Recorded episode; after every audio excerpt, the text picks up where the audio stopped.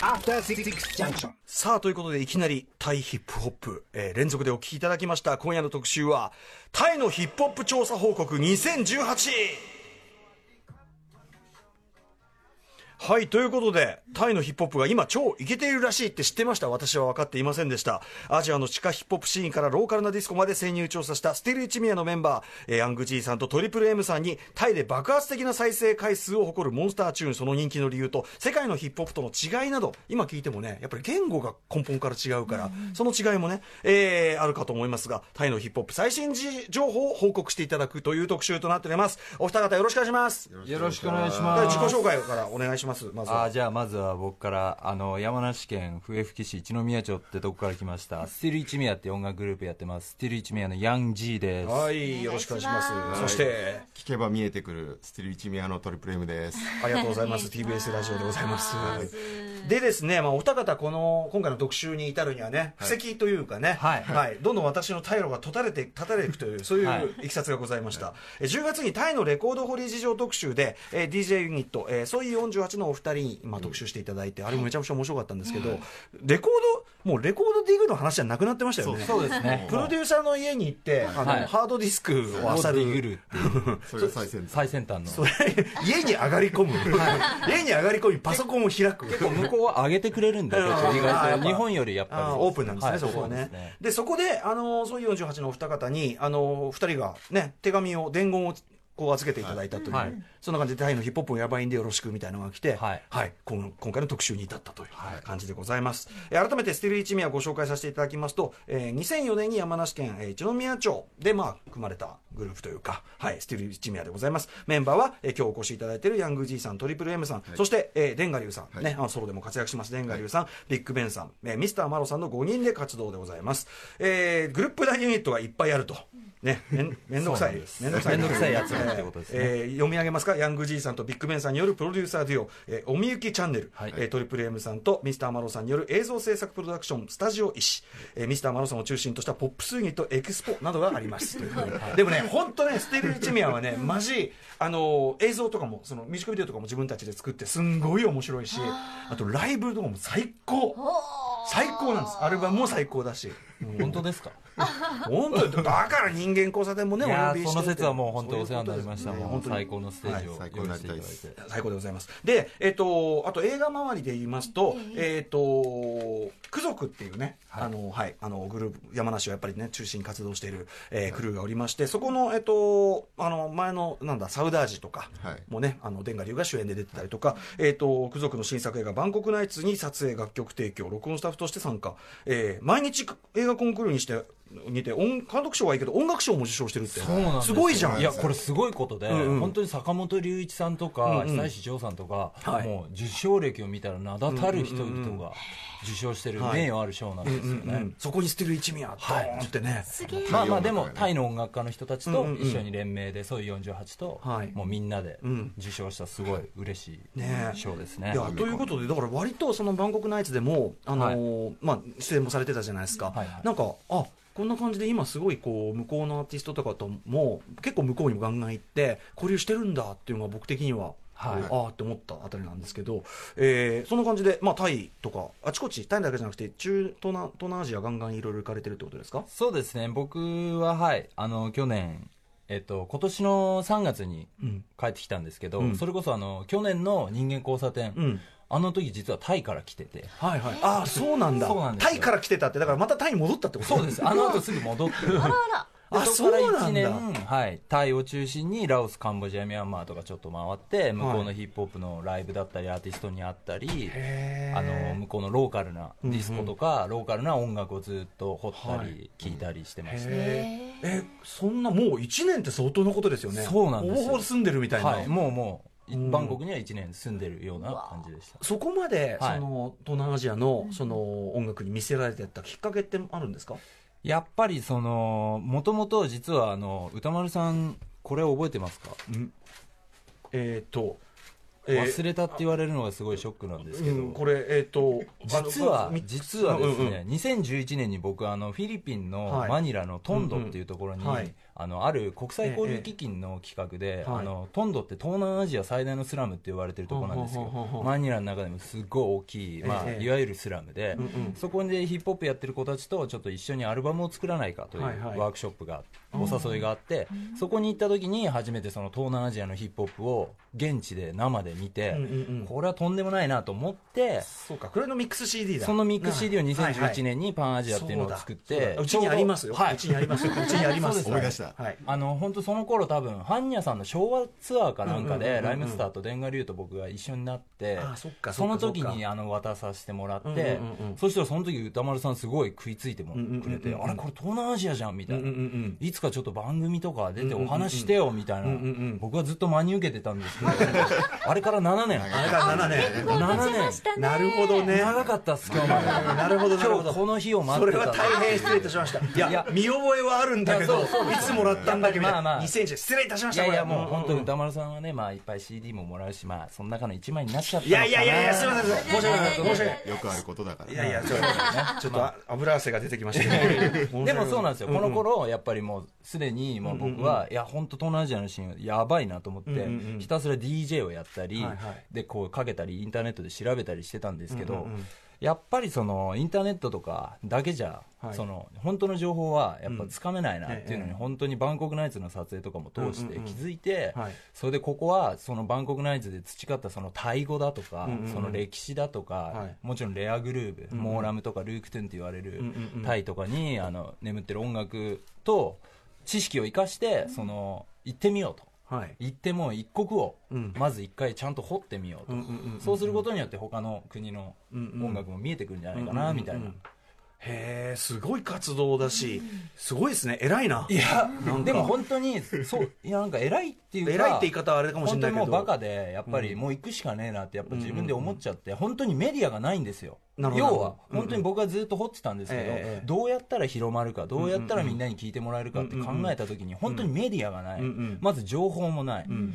だからこれはもう自分でやるしかないなっていうふうにやっぱもうひたすら DJ とかでかけてもやっぱ伝わりづらいんで、なるほど。ある程度トークショーだとか、はいはい。なんかブログに書くとかそういう活動を始めたいからやっぱりその一定情報を収集すると。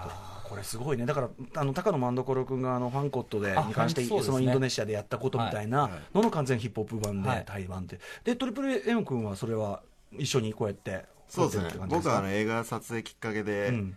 タイに行って、ん。でヤング G も音声で入ってたんで、うんちょっとヒップホップ本気で掘ってみようみたいな話になって、掘り出したらちょうどそのぐらいの年から、ん。今のこのさい何？盛り上がる。めちゃくちゃ盛り上がってるのが始まったんですよ。だからこの12年ぐらいでとんでもない、ぐらい広がってる。へえじゃあちょっとおすごく面白い時期に当たってるのが確かにそうなんですよ。ちょうど盛り抜け上がってきた。るに抜けれないみたいな、始まりを見目撃しちゃって僕らも。このタイのヒップホップの。うわーみたいなとんでもないことになってるってなって。さっきのフラッシュでもやっぱすげえ超質がクオリティ高いのはもちろん。そうですね。もう一一丁両然だから、はい。といったあたりででは本題いきましょう。ぜひい。ろいろ教えてください、お願いします。8年越し7年越し、失礼いたしました。この日を待ってたぜ。マジな兄弟。えー、んな感じで、えー、こんなこんなこんなシーンを待っていた、えー、参りましょう。まずはアジアヒップホップの魅力ということでございます。まあ、だいぶお話今伺っちゃいましたけど、ははい。いはい。えーアジアヒップホップを聞く、こうさっきいろいろその伝統音楽の知識なんてこともおっしゃってましたけど、そういうのも関係してるんですか？これはものすごく実は関係してると思っていて僕が、あのずっとこうアジアまず最初きっかけはフィリピンだったんですよ、ええそのマニラのワークショップ経てから、えでもフィリピンだけでその語れない部分っていうのはすごいあるなと思って、例えば韓国中国他にもアジア諸国にはいろんな国にいろんなヒップホップがあるから、俯瞰してみたいなまずはと、でいろんな情報をインターネットで見たんですけど、やっぱりそのヒップホップって音楽は自体がサンプリングだったり、もちろんアメリカのヒップホップってネタがあるわけじゃないですか、ソウルだったり、アフリカのアフロだったり、そういうルーツ的なものがそこのサンプリングソースにやっぱあの入り込んでるんで、うんうんうん。それが実はそのバンコクナイツの撮影の時に、ええ。そのモーラムだとか、ルークトゥンとか、タイって実はその、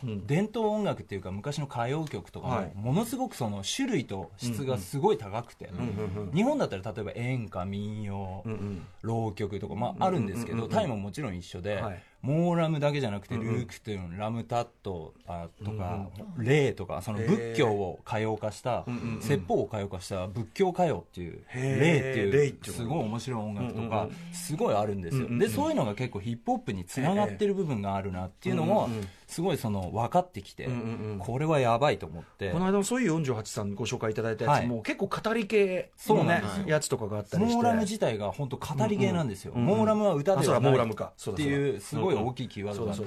だから本当に言うとあラップなんですよ、で本当フリースタイルで当時、モーラムの人たちはフリースタイルでその場の見えてくるものをそのままラム、ラ語るんですけど、ラムっていう日本だと河内温度とかいや本当そうです、だからそれが実は俺たちがヒップホップっていうものを知る前から、アジアにあったっていう事実が、あれ？っていうかそのなんかこう本当目から鱗っていうか、まあ俺たちはラップだと思ってアメリカから入ってきたヒップホップがラップだと思って認識したわけじゃないですか、まあ、僕らの世代っていうのは、だけどヒップホップ以前にもアジアにそのヒップホップ的な,、超ヒップホップ的な音楽が眠ってたっていうことに気づいて、これはやばいってやっぱり本当に思っちゃって、それがこう今活動しているそのヒップホップ、まあ、狭い意味でのヒップホップアーティストにも遺伝子としてやっぱりきっちり入ってるってこと？入ってます入ってますそれやっぱ聞くと分かってそこが僕らがやっぱ一番タイ音楽タイヒップホップの面白いところなんじゃないかなって思ってるんですよ、実は。なるほど。はい、うん、でじゃあそんな感じで、えー、といろいろ聞いていきたいんですけどまずはいじゃあ曲を本当具体的に聞きましょうぜひね。はいはいはい。えーごまずご紹介いただく曲は？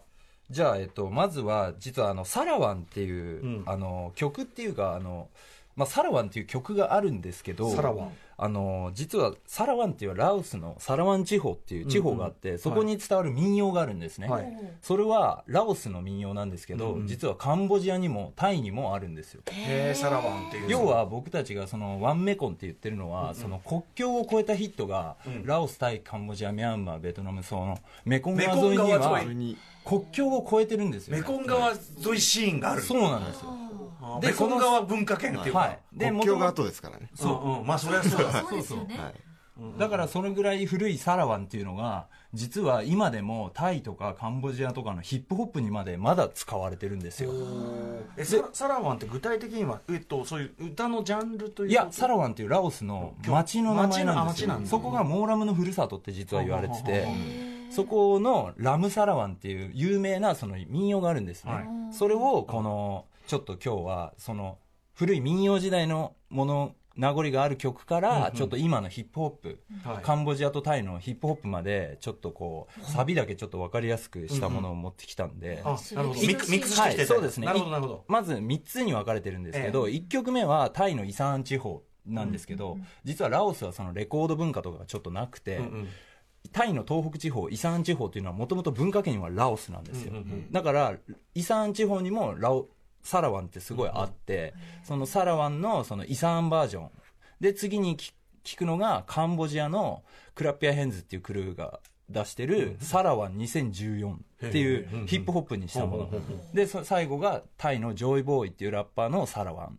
この3つをちょっとサビだけちょっとクイックではい。聞いてもらいたいと思います。はい。聞き比べどうでしょうか？はい。ねえ。いやでもあのそのサラワンサラワンってね。わかりますよね。はいわかるサラワンって、うん。デモーラムとかルークトにはやっぱそういう有名なフレーズがいっぱいあってこれが1曲目はまあ実はタイのイサン地方なんですけど、はい。もう音楽的にはほぼラオスの音楽なんですよ。で、ラオス、カンボジア、タイって、その同じネタのものがいまだにこう、ヒップホップになって蘇ってるっていう、しかも国境を越えてるわけじゃないですか。ね、その先ほどあのトリプル M もね国境が後からついたもんだからはい。って言ってたけど、いやこんななんていうかなその反反メコン側文化っていうか、はい。こういうのがあるっていうの自体あんまり想像したことなかったけどそうなんですよ。言われてみればそうか。そう、もちろんそうなんですよ。流通っていうかその交通もあの行き来もあったろうし。そうです、ん。やっぱりかつてはねクメール王朝だとか、はいはいはい。あのタイのあのねあのアユタヤとかいろんな王朝とか文化がこういあったわけなんですけど、そういうのに結局人間ってやっぱ翻弄されて、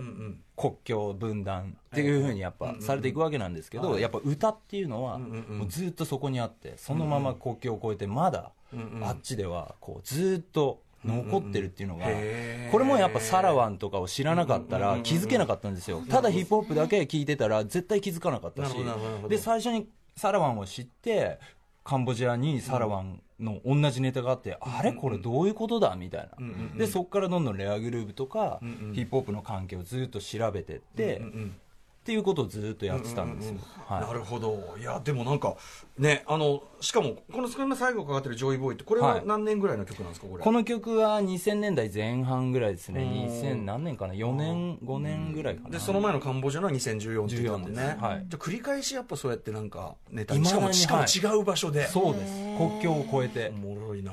サラワンはまだ鳴り響いてるんですよ、またカンボジアはねあの歴史があるからちょっとその、違うっていうかな。実はもちろんカンボジアにも古いサラワンもあるんです、え。ただカンボジアのサラワンっていうのはやっぱポル・ポト時代にその音楽だとか文化っていうのはもう全て破壊燃やされちゃったんですさねされたんで音源っていうのは結構貴重なものになってきちゃうからここでちょっと分かりやすくヒップホップのサラワンをちょっと使ったんですけどもちろん昔からサラワンもあります。言語はどうなの言語的には違うんだよね。違います。クメール語。でクメール語カンボジアはクメール語。タイはタイ語。ラオスはラオス語。なのにかっていうとこがまたはい。ね、でまあタイのイサン地方東北地方はやっぱもともとラオスだったので、はいはいはい。一応イサン語っていう言葉があるんですけど、うんうんうんほぼラオス語なんですよ、うんうんうん、へえなるほど。ちょっとなんかそういうだからちょっと頭に書くその地図をちょっと違う塩梅で描いた方がそうです。分かるっていうのがあるのかな？国境に騙されちゃいけない、はい。なるほど。なそういう意味で僕らは騙されないでくださいってみんなに言ってるんですよ。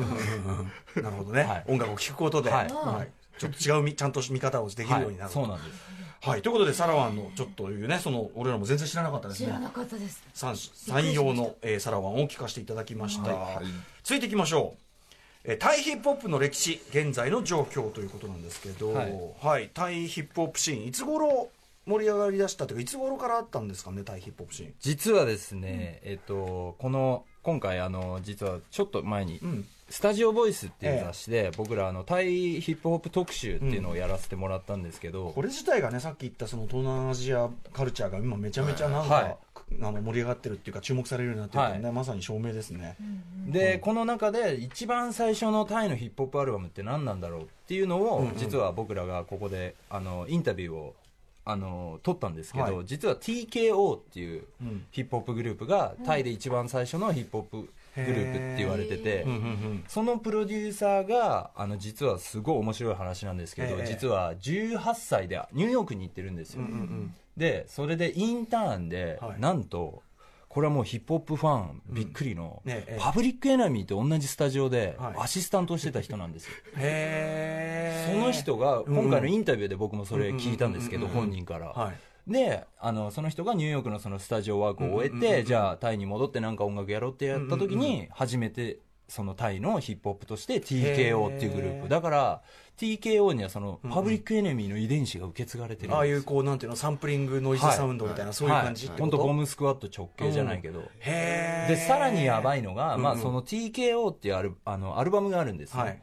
そこには結構多国籍に日本人だとか、イギリス人とかちょっとインターナショナルな、まあ、要は2世とかハーフとかが入っててはい。すごい多国籍なグループだったんですよ。TKO っていうのは。タイにおいてもちょっとこういろんな人種が混じったグループな何年ぐらいの話？これは96年5年。うんうんうん。90年。代半ば。90年代。あいや前半ですね。2年か3年だったと思う。んうんうん。最初のリリースは。うんだとしたら日本のラッパーっつったってさ当時そこまでね、はい。シーン大きくない時代ですからね、はい、で、面白いのがさらにあの僕がどんどんあのいろいろ聞いたりしていくと日本と違うなと思ったのは、ええ。その一番最初のヒップホップアルバム TKO 自体にそのモーラムだとかルークトゥーンがサンプリングされてるんですよ。なるほどなるほどなるほどなるほど。歌丸さん日本の一番最初のヒップホップのアルバムって日本の和太鼓だったり三味線だったり。を入れてるかっつったらね、どう思います？うん、いやなんかちょっと逆に受け入れづらかったかもしれない。ですよね、うんうんうん。やっぱそこが僕はもうそ根本そこのオリジナルからやっぱ違うんだなっていうことをすごいその痛感させられた自なと。文化との距離感みたいなところがね。そうなんですよ、だけどそれをニューヨーク帰りのボムスクワットのスタジオ帰りのバリバリの若いプロデューサーがもう入れちゃおうぜみたいな感じで入れちゃうこのタイのなるほどなるほど。勢いっていうか、そういうのが結構タイヒップホップの魅力にもなんかつながってくるなっていう今のはいうんうんうん。なあのあれだよね。あの日本のそのアーティストは良くも悪くもすごいさきっちり勉強していくそうなんですよ。あの、うん。正しくヒップホップをやっちゃうからさ。そうです。そうです。ん。っていうのはありますよね。そうなんですよ。まずやっぱ黒人文化とリスペクトがやっぱ本当ありますから、RESPECT ってことで、ありがとうございますそこはやっぱその日本人のいいところだと思うんですよやっぱちゃん。とズールネーションがあってとかそういうものを学んで、うんだけどあの反面タイでははいはい。逆にまあもうもはやもうここまで来たら俺らがヒップホップでしょ。っていうマインドがちょっとやっぱあるんじゃないかなと思って置き換えてレアグループをぶち込むみたいな、うんうんでその TKO という、はい。そのグループが、まあ、最初のヒップホップになってったと、あとじゃあさっき聞いてたあれなんですね。ジョイボーイっていうのはそのはい。タイの結構ベテランラッパーなんだ。もう今ジョイボーイさんはなんて言えばいいのかなもう。なんて言えばいいんだろうな。今もう現状のタイヒップホップの本当キングみたいな。うんうん。本当にもう大御所ぐらいの。うんうんうん。もう本当テレビとかにもいっぱい出てるしすごい有名で、うんうん。タイのヒップホップはそのタイの中での人気度っていうのはどのぐらいなの？いや今もう半端じゃないです。あそう。すごいです。もう社会現象です、へー。はい、はっきり言って。うんうんうん。後ほどちょっと伺いますけどね、はいそのもちろんまさに社会現象問題、はい。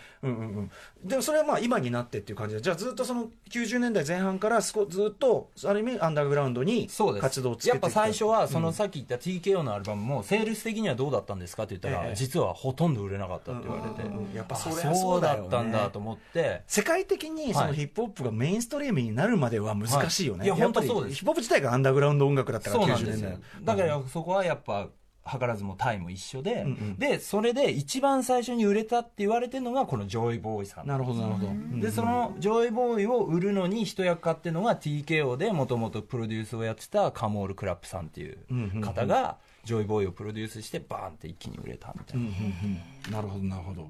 でえっ、といどういうアーティストが他にはいるっていう感じなんですか？タイのタイのアーティストはもちろんジョイボーイもそうなんですけど今その次っていうかまあ世代的にはちょっと下なんですけど、ええ。タイタニウムっていう。タイタニウム。あのタイタニウムはあのすごい日本のヒップホップともすごい交流があって、DJPMX さんが曲を作ってたり、ええメンバーの WA さんはあのアナーキーさんと曲出したり、でこう結構日本の90年代のフューチャーショックはい。があのタイのヒップホップと一時期交流していった頃そう。うん。その頃からもうジョイボーイさんも、あのタイタニウムの人たちも結構やってたぐらいの、フル株の人たちなんで、うんうん。そうそうその話実はね、そのフューチャーショック当時だからあのオジロザウルスとかが、はいはい。あのタイとかに行ってライブやってたっていう、はいはいはい。まあ、その話聞いててい。いなっつって、はいはい。はいそんなこと言ってんだみたいな、はい。興味深くは見てたんだけどまさにそういう話いや本当そうでです。その頃からやってるタイタニウムとかジョイボーイは今もう本当タイヒップホップのもう本当お父さん的ぐらいのすね、うんうん。存在で、世代からいやそうだよね。そうです。で当然その下にさらにどんどんどんどん若い世代いやもう本当そこからもうずっと脈々といまだに。やばいっす。うんうん、お二人がこのねあの、えっと、スタジオボイスのその特集の中で、はい。こうあれしてるこのじこれはなんていうの？ジュース。ジューさん。ですね。はい。この人は？ジューさんはそのジョイボーイがいてタイタニウムがいてもうちょっと下の世代です、うんうん、ちょっと見た目はね焼け野原みたいなあ感じ。もう見た目がもうかなり貫禄あるんですけど、実はまだ年は39歳なんです、ああそうなんだ、はい、うん見えないんですけど、見えないですね。まあだからそれぐらいのキャリアの、うんうん。はい、人ですね。この人はどんな感じのアーティストなんですか？このジュー先輩に僕はあのあの本当にあやられちゃって。ほう。なんか。それはアーティスト性のみならず？いやもう本当そうですね。あの一番やばいなと思って、うんうん。い僕が住んでる1年間一番この人のライブに通ったんです。最初はもうひたすらライブに通って、うんうんうんで日本人とか絶対いないようなところで、うんうんローカルなところで結構やってて、えでそういうとこ行ってこう覚えてちょっと拙いタイ語で話したりして覚えてもらって、うん。そこからどんどん交流を広げていったんですけど、言葉はねなかなか大変だと思うけど。そうです、もそれはねバンコクナイツの撮影の時にちょっと長い間入れてたんで、僕らもちょっとこうタイ語を勉強しながら、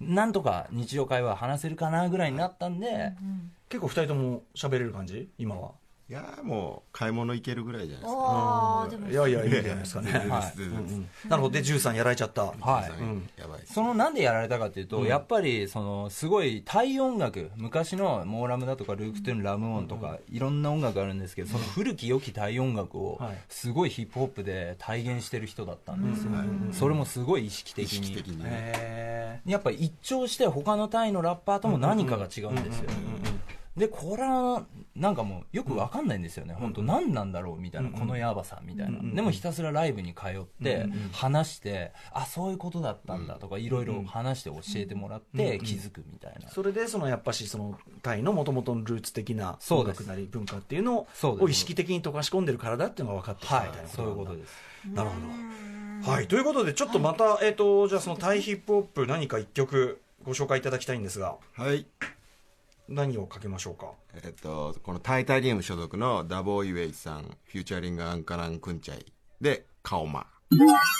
はい。このねえっ、とカオマという曲今聴いてますけど、はいはい。ラップはねすごいあのトレンディーなっていうかさ、はい。普通にはい。現行のラップの感じであれなんだけど、やっぱサビに来るとこう急にやっぱしすごい、はいなんていうかな土着感っていうか、はい、そうなんです。ちょ。言葉の響きから僕ちょっとあのあインドっぽいなぐらいに思ったんですけど、はい。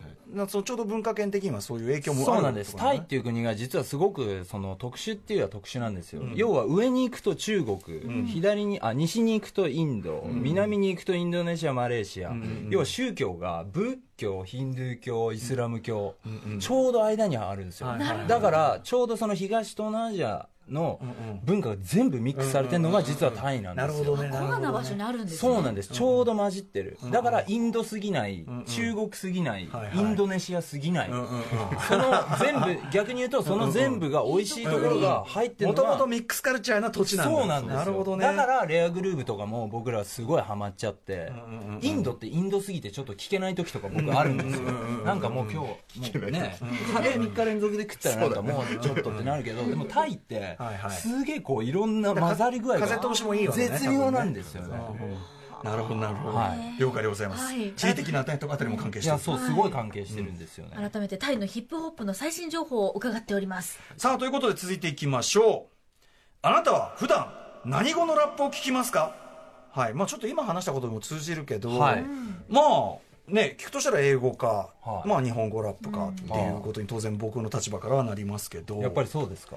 うん、何福福毛だよ。しょうがねえだろ。しょうがないでしょそれは。いや歌丸師匠にはやっぱりね中国語タイ語韓国語もう網羅してほしいかなって僕らは。確かにね。確かにそのなんかいろいろ話聞くだにそのシーンの厚さは感じるんだけど、はいはい。単純に例えば字が読めなかったりしてさ、はいはいはい掘りようもないみたいな、とこはちょっとあったりするよね、はいでこれなんで何語のラップを聞きますかって言ったのは、うんうん。要は日本人の僕たち、うんうん。ヒップホップって言ったら英語と日本語の選択肢しかうんうんうんほとんどないじゃないですか、うんうん要は、うん。それって何なんです何なんですかね、うんうん。なぜなの？逆にそう、んん歌丸師匠にちょっと、んうんなんで僕らは英語とにね、まあ、海外のものだったらうん。ほぼ英語、英語のものしか聞けないじゃないですか。うんうん。そういう体質になっちゃってるとかありますね、それっていうのは、やっあぱり、えてもうあえて言えばフランスのヒップホップ聞きますとかそういう人がちょっといたりとか、そう、韓国とか、今でさえね、やっぱり増えてきたけど、K-POP あるね。韓国は聞いてるわ。今は増えてきたけど、でもちょっと前まで言ったらそれもなかったわけじゃないですか。ははは。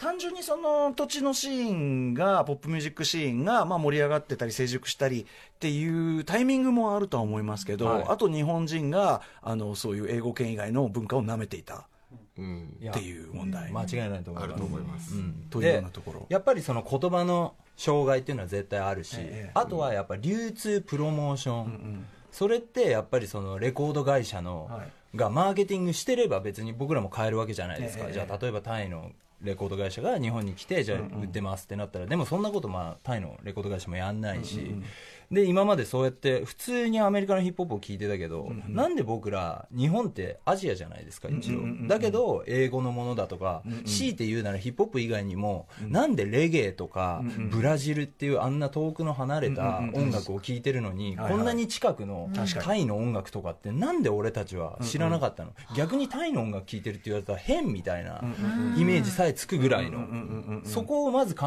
え直そうっていう。どなんでかって言ったらやっぱりそれは歴史とか、うん。もちろん関係してるんですよ、資本とか、だからもちろん日本って敗戦してしまいましたけど、それ以降やっぱりその文化圏的にはアメリカになっちゃったんですね、日本ってアジアの場所にあるけどやっぱ文化圏的にはもうアメリカだったんだなっていうのを、頭では理解してたようなつもりなんですけどやっぱタイとかカンボジアとかを聞くと、それがこう本当にのしかかってきて、ええ。うわどんだけどんだけあの国はアメリカだったんだっていうのが、だし一年、まあ、明治維新の時から脱は入王なわけですからなるほど。だからもうその発想で来ちゃってるっていうのがねね。ありますよね。だからまあうちはうちはアジアじゃないんでみたいなそうそうそう。感じで来ちゃってたから。だから良くも悪くももうそういうものしかやっぱ入ってこない状況っていうのがもはい。う長年こう積み重なってこうなったんだなっていうのをすごいなるほど、痛感しまして、向こうに行って、はい。さらに文化を知るでそうなってから逆にそのいろんな広告だとか、皆さん音楽聴く時って大体インターネットのええ。そういう記事だとか、そういうものからじゃあこれ面白そうだ聞いてみようってなりません、うんうんうん普通、まあそうだね。そうなる、今ね。そうなるとそのメディア自体がどこのメディアかっていうのをふと考えた時に、はい。大概で辿っていくとアメリカのそういうメディアだったり、イギリスのメディアだったりってするんですよ、要はインターネットで日本語化されてるもの自体が英語文献じゃないですか、で英語の文献を日本語に翻訳してそのマーケティングだったり、いろんなものにこう伝えてるから僕らにも入ってきてるわけで、ええタイのものをわざわざ日本語にしてこうマーケティングってほとんどやってないんで、それは聞けなくなるわっていう話で、うんうんうん。だからやっぱそういうのを考えた時に、うんうんプロモーションでよく最近再生回数のえ話がよく出てくえはいるんですよ、この間もね、ははい。いあの出ましたよ。この間のおさらいそう48でもね、はい。おさらいっていうことになるんで再すけど。生回数が桁が半端じゃない数のあるある今、まあ、世界でもう売れてるとされてるアーティストの広告に、実はこの曲で600万回の再生を叩き出して大ヒットとなるみたいな広告を見たんですけど、で、僕はそれを見て、いやいや、タイの方が半端じゃないからって思ったんですよ、正直。はい、もうそのタイタイというか、まあ、東南アジア全体なのいやもう本当そうですのあのやっぱり YouTube での聞かれっぷり、はい。これリピーターも多いっていうかその何回もその YouTube で聞くからっていうことだよねそうもちろん CD もないし。そう、フィジカルもないし、そこにはいろんな理由があるんですけど、じゃあその数字が具体的に今日ちょっと面白い話なんで、えーこれは、はい、ちょっと具体的にちょっと数字をはい。おさらいしていきましょう、ますはい。まずは我々この山梨のこのうだつの上がらない田舎のラッパーのスティル一宮のずんどこ節っていう曲があるんですけど、最高の曲がこのね、うだつの上がらないラップグループのずんどこ節っていう曲が4年前にアップロードされて、だいたい今100万回も。あすごいですね。いや、すごいありがたい、こんなね、あー田舎者のラップを皆さんもいやいやいややっぱやべえ勢い以降やっぱりちょっとインターネットとのねスティール道屋さんあのやっぱり波及力っていうのはあるからそうかもしれないねですね。ほんで、ね、ありがたいんですけど。どこぶりじゃ100万回。はい、4年で100万回。4年。でじゃあもう国民的ラップスターの、ライムスターの。やめてよ、もうね言わずと知れた俺らライムスターの人間交差点、うん。俺らあごんまり。存ご存知ですか歌丸さんどれぐらい回転数はい。や全然見てない。怖いもんそんなもんそうそうそう見ないんで。うん怖い怖い怖い改めて見たんですけど意地悪しないでそんなこと。やっぱここはすごいですよ。すごいんだよ。3年で106万回。来た。まあ6万回多い。こんな6万回も多いんですよ。でもさずんどこもう一宮とのさやっぱもうこれ僕らも。ふざけんなよ いじめんなよそんなに。すげえなと思ったよ。そんなにいじめんなっつうのだから。でもまあ日本まあいいや。ねこう106頑張ってやってますまあまあいっぱいいるんですけどまあ。ももっとすごいのいっぱいいるからね。あえて、まあ、出すと、まあ、大体こんなもんだバッドホープとかもっとねはいはいはい。たりするけどで最近出したタイのあのアーティストで、あのええ渋谷っていう超ウケる曲があるんです。渋知ってます？谷？うん知らねえ知ちょらねえ。っとバズったんですけど、うん実はタイ人がタイ語で渋谷の曲を書いたんですよ、これ実はあの日本のあのラッパーも参加してる曲で。あ本当。あの日本からあれ誰だっけ？イエンタウン。イエンタウンの,、あのペッツ君が参加してる曲で、あのヤンググーっていうラッパーの曲なんですけど、この渋谷の再生回数が実は1ヶ月、はい。1000万回、おお一千一千万回、はい、だからずんどこ節の4年分ていうか 40, 40年分を1ヶ月俺らが40年かかんないといけないはいね単純計算するとそうなるんですけど、であとはヤングオームっていうアーティストの「ちょいもい」っていう曲が1年4ヶ月で1億2000万回。出た。億。1億きた。1年4ヶ月です、もうどずんどこも人間で交差だから点ももうずんどこと人間交差で比べるとかよくねえって話もあるんだよあとはもっとタイにもまだまだやっぱいっぱいいてイルスリックってアーティストは1年とちょっと1ヶ月ぐらいで2億回最近流行ってる OG-ANIC フューチャリング LazyLoxy の曲があるんですけどその曲は3ヶ月で今1億800万回。これはだからさあのーあれだよね。メディアとしての捉え方が全く違うまあもちろん、ね。もちろんもちろん、だから日本だったら今 Spotify とか、そのサブスクリプション登録のね、はい。そういう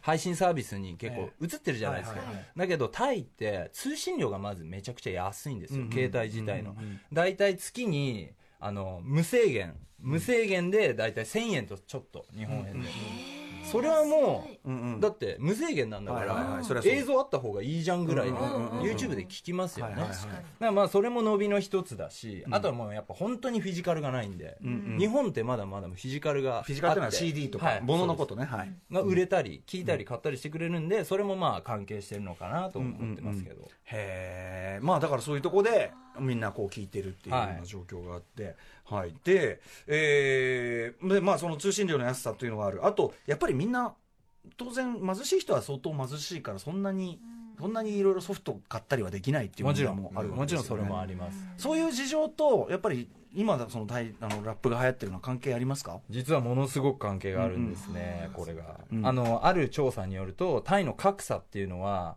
あの2016年に世界3位だったんですよ、うんうん。ちなみにその時の1位がロシア、2位がインド。うんうんだったんですけど、はい。2018年の調査で、うん。ロシアとインドを抜いて1位になってしまったああそう。これが実はその微笑みの国タイの裏側なんですけど、実はそういう微笑みの裏でこんな大きな問題も抱えてて、うんうん要は格差が半端じゃない、うんうん。すごい格差なんですけどやっぱりヒップホップっていう音楽は、うん格差だとか貧困っていうところにはい。本当にこう、まあ、フィットしますフよね。ィットしてくるやっぱ音楽じゃないですか、うん。それはもう黒人のねヒップホップを生まれた歴史をたどればそうなんですけど、まあ、それは日本もねあの図らずも似合う国にだんだんなってきちゃいましたっていうね、えーことは僕もよく言ってますけども。そうです、だからラップっていうのは本当今携帯電話1個あれば、もうアップロードして撮ってとかできちゃうじゃないですか、はい、今のそういうメディアのあり方ともねフィットしてますよね。でだしちょっと前の日本とかはターンテーブルがなきゃとか、うん MPC がなきゃとかそういう機材がなきゃっていう状況だったけど、うんやっぱテクノロジーの進化で、はい。そういうのももうない、うん。もう携帯1個あればいけるみたいな、音楽像の変化もあるよね。そのネタをさそのディグして掘ってみたいな、そこのプロセスももう今すっ飛ばしていけるから。そうです。だからすごいその土壌に合ってるんじゃないかなっていうヒップホップが今の状況に合ってる、そんな中で、はい。ちょっとその社会的な話題とも関係してるけど、はい。えっ、と反軍事政権というか軍政を批判したラップがものすごいヒットしたっていう、あれがありましたね話題ね。そうなんです、実は、えーちょっとこの話してもらっていいですか？はい。えー、とこれはですね反軍事政権ラップ「プラテト・クーミー」っていう曲があるんですけど、これはあのラップ・アゲインスト・ディテクテーターシップその反軍事政権の独裁に反対する。独裁に反対するラップっていう名義で YouTube にアップロードされて、うん。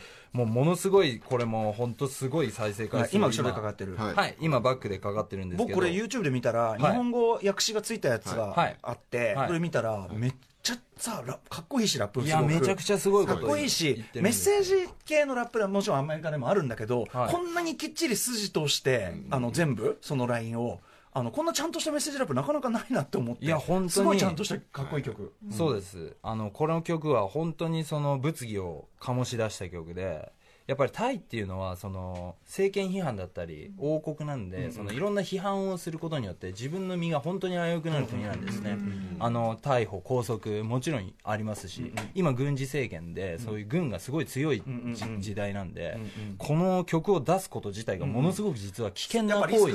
もちろん。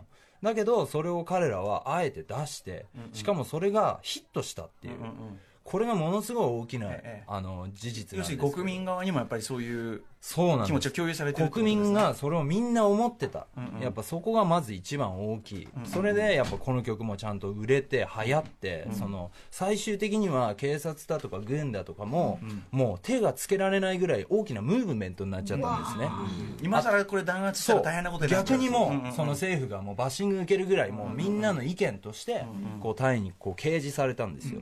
だからもう彼らはもう本当英雄になったし警察軍側ももう何も言えないんだけどこれ面白いなと思ったの俺これ直後さ確かさ、はい。政府側がアンサーアンサーラップ。アンサーラップを出したでしょ。実ははい。すごいよね、はい。これが政府が出すアンサーラップ。しかもこれがさ俺聞いその聞いたんだけど、はい。見事にダサくてさ。いやそうなんです。分かっていただけましたか誰がどう聞いてもダサいんですよ。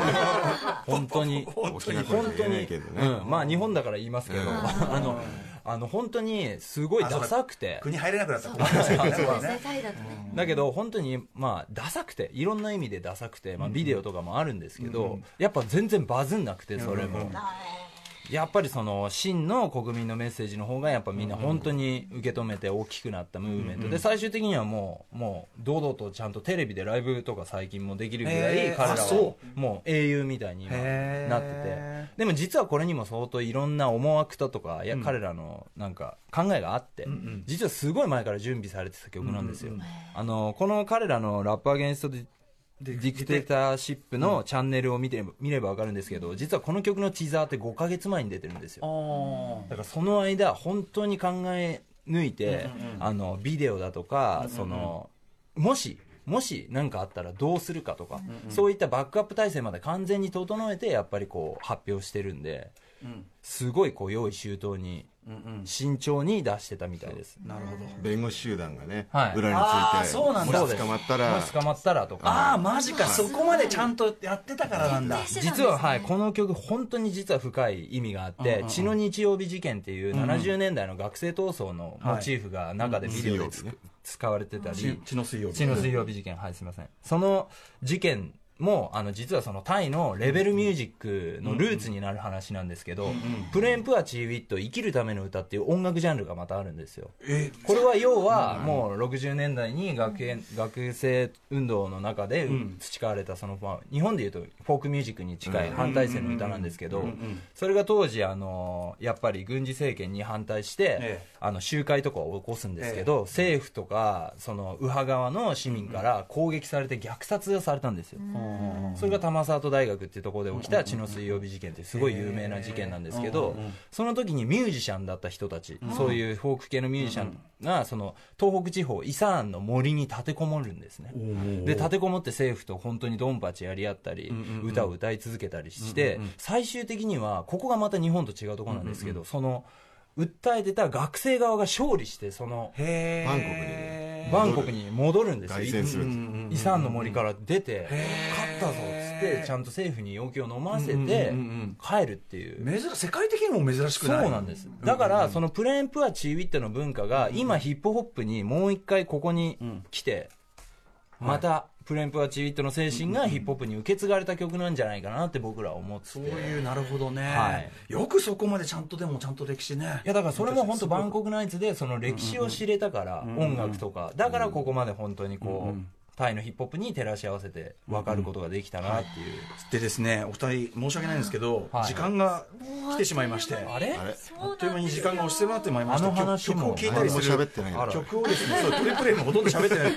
あのちょっとまたお招きしてちょっとまだまだ全然これ飛ば口だと思いますので。はい。あのいろいろちょっと一宮から来るの大変だと思いますけどまたお招きしますんで。いやいや早かったですね。ということで、えっとまあ、お二方今後の活動について教えてください。そうですね。今度はあの1月来年1月の12日にまずあの渋谷の WWWX であのタイ爆音映画祭2019タイ特集、ボリューム3っていうのでモーラムのさっき言ったモーラム伝統音楽のモーラムのアンカナン・クンチャイ、はい。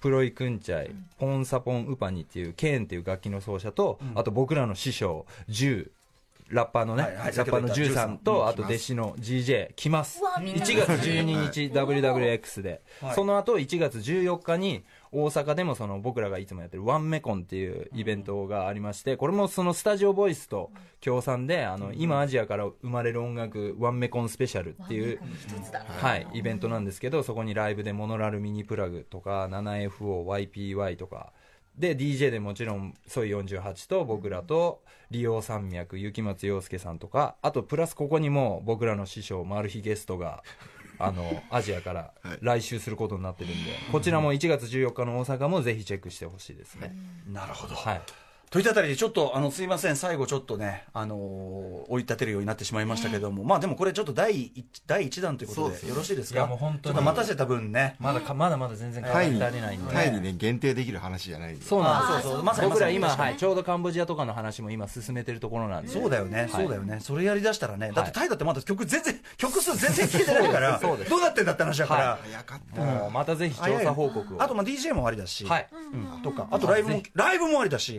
だかそう。だいろいろですよ。い。いろいろですよ。